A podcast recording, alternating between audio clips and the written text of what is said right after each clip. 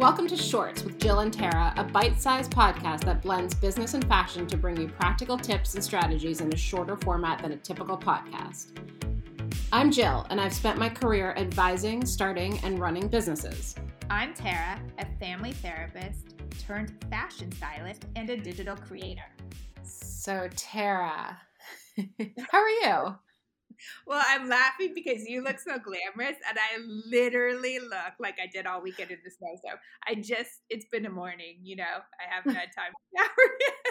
You look very good, but you know, I have to say, I was before we got on Zencastr here, I was on Zoom, and I was like, oh, I actually look really nice today. And then I realized it was like heavily touching up my appearance. And then I got on Zencastr and I'm looking at myself. I'm like, whoa, those are bags. Those are big bags under your eyes. No, but I want to. I want to ask you something because I have to say, it's this has not happened for a little while, but recently there's been a resurgence in my inbox, my email inbox of all caps shouty stuff and it's like it's not just like I forgot to take the caps lock off. So like the entire email is in caps. It's like certain words are all caps. And by the way, it also comes from a particular individual who does almost nothing. Nothing. So there's a lot of shouting, a lot of all caps, but zero follow through. What do you make of that? I think that would drive me crazy a little bit. You know, it's like I get the point. I don't know. Yeah. It's like a lot it's either shouting or just like really enthusiastic about something. And like if you're so enthusiastic about something then when i respond to you you should respond back. But then there's no there's no response. There's it's like just shouting. I'm like can we oh. stop with the shouty caps? So it's basically just trying to make a point and then you respond but then it's crickets. That's exactly oh, I'm gonna start trying that with my kids in an email. no, it's like it's like, well, we should do this and we should do that and we should do this and we should do that. And so I respond, I'm like, great, I'll do this. Can you do that? Nothing. Nothing. Oh. No. That's interesting. So not- you know what? Yeah. Tone down the all shouty caps, please. Yeah. Because I've never done that, nor have I received that. But it's an interesting way to handle a situation. Yeah. So talking about situations, I feel like a lot of people, when the new year hits, start to reevaluate their jobs, their careers, and maybe just like have a moment and kind of take stock of where they are. And so I wanted to ask you if you have ever been in a position, you I think you've mostly been self-employed, but have you ever been in a position where you've wanted to quit your job? Yeah, I have had to quit jobs before. Um, I always find sometimes it's a relief and you just cannot wait to get out. The worst is when you have to stay because you have to give notice. Like, I want to ask you before I get into that how much notice is the right notice to give? Two weeks, a month? I think that typically when I've left something, it's been two weeks, but as I've had to leave a, a therapist, when I was a therapist and I worked in a center, that's a little different because you have to kind of you know transfer your client so the process can take a little bit longer.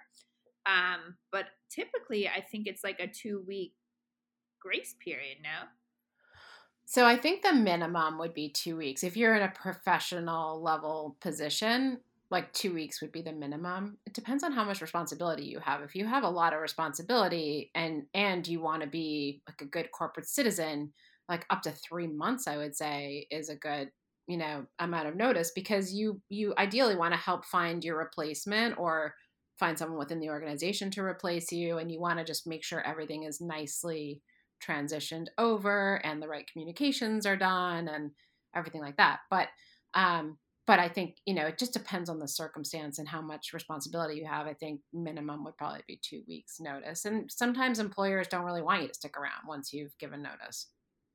Well when you say three months and you've already made that decision in your mind, oh my God, that seems like forever. Like that is tough to muster through. It does, although it depends on why you're leaving. I've been in that position before and it actually was completely fine because I wasn't feeling really bad about the job. Like it wasn't I wasn't actually leaving because the job itself was terrible or there was anything really about the job or the company. It was more that I had decided that I wanted to shift what I was focused on in my life.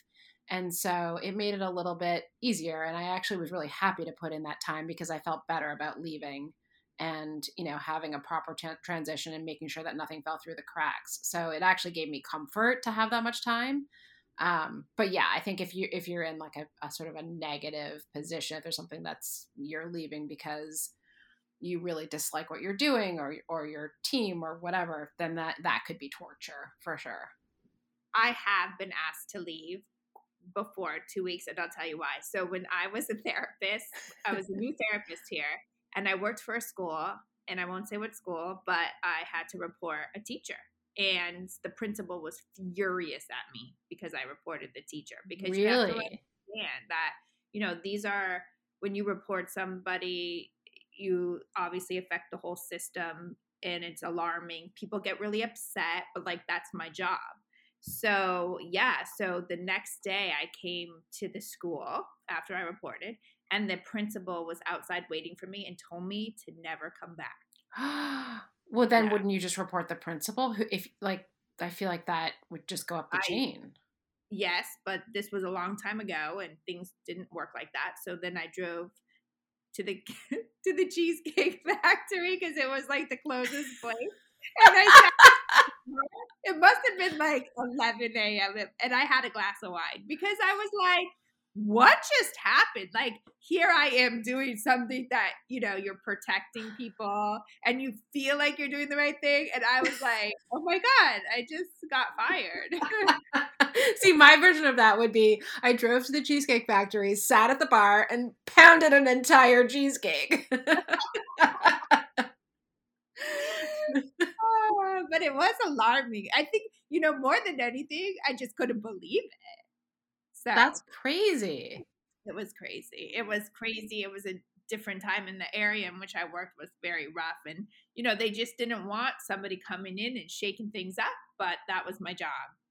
Wow. Can you can you tell me what you were reporting them for, like broadly, or is it too? Well, it was you know, uh, teacher was not he was being disrespectful to the girls, and um, I, I ran a group of a group with some high school girls and they you know we would talk about girl things and whatever and they told me things that were inappropriate and not okay and so i had to report it. So changing topics a little bit i'm sorry to put you on the spot but this is at, like i'm really curious about this. How do you know if you're a parent and you have a teenager you know how do you know when you should and and there's nothing alarming about their behavior like they're not suicide as far as you know like there's nothing that's obviously alarming to you but how do you kind of think about like when they should see a therapist when it's good for them and like just how do you think about that whole process in adolescence well, I first of all, I think a therapist is always a good idea, whether there's an alarming situation or not. Sometimes it's really good to just have another person to speak to than your parents. Um, and so, you know, when I was a therapist, I would see kids for all different reasons. Sometimes it was extreme. Sometimes it was because they weren't having trouble in school, but then it becomes something else. Or sometimes it was just friend stuff that they needed somebody else to talk to but i think you know i think you know your child so i think if you start to see things that are not typical or they seem a little more extreme than they used to be or you're nervous and i think it's a good time to reach out. You know i think therapy is so um, acceptable now that i think kids are willing to go talk to somebody so, and then how would you broach it with your child if you think that it would be, that they would benefit from seeing a therapist? How do you talk to them about it? Well, I would say, you know, something like I I would just be honest. Like some of the behavior, whatever it is that you want to say, let's just say maybe it's an eating thing. Like maybe I've noticed that you are having a hard time you know knowing what to eat or to you know regulate or maybe you're not eating as much and it's making me nervous put it on yourself because it is coming from you and so you know that you think it might be a good idea if they talk to somebody whether if you're dealing with eating maybe you say nutritionist first or then maybe you say therapist if it's friend stuff like you know i can only help so much in the friend department because I'm not in the situation. I'm standing beside you trying to help you, but I feel like somebody could maybe help you more in that situation. Um, and then if it's substance abuse, then you know that's definitely uh, for me personally. It affects me so strongly that I I I always say to my kids like make good decisions. But if it were substance, I would say to them, I feel like that's getting out of hand and it's making me nervous. And so mm-hmm. I want you to maybe go talk to somebody. This might be a super personal question, and so you can feel free to tell me not that you're not going to answer it. But do you ever worry? I know that you have a family history of substance abuse. Do you ever worry that you or your kids will end up with abusing substances somehow? Yeah, so I don't worry about myself because I don't like alcohol that much. Like I sometimes can't even fathom my, you know, my mother was an alcoholic, my father is, and so I can't even imagine drinking that much ever in my life but I, I have open dialogue with my children that you know this is this runs in our family that i'm i'm nervous i i actually beg them just don't please don't become addicted or um, use substances but you know i'm not naive and i know that they're going to try things um, but we just because of our, my background they have to be extra careful because there yeah. is that ability to become addicted and to but you know i also think there's nurture versus nature mm-hmm. and I, they don't grow up in a house with any of that going on and it's not do whatever you want and i don't cope dealing you know cope with things by using substances nor does kevin and we're just really open about it so i mm-hmm. don't worry that much but of course there's always that little bit of fear that if they were to get introduced to something and they tried it mm-hmm. that mm-hmm. they might get addicted but um but you know it's a very open dialogue yeah that's good i think that's so important is just to be there to talk talk to them and hear and and be realistic as well so yeah and i think you know, oh my gosh anytime i think that the the more open you are and the more real you are with them the more it hits home because if you just you know i mean they live in the house they see they know that my mom passed from alcoholism they know like all of these things i'm not they don't know every nitty gritty they don't need to know all of that but they get the gist of it you know what i mean yeah yeah well, um, I'm glad this you, Tara. Yeah. This this I have so many more questions, by the way, about therapists and whether it makes you a better parent and all this stuff. But we can do it on another another yeah, episode.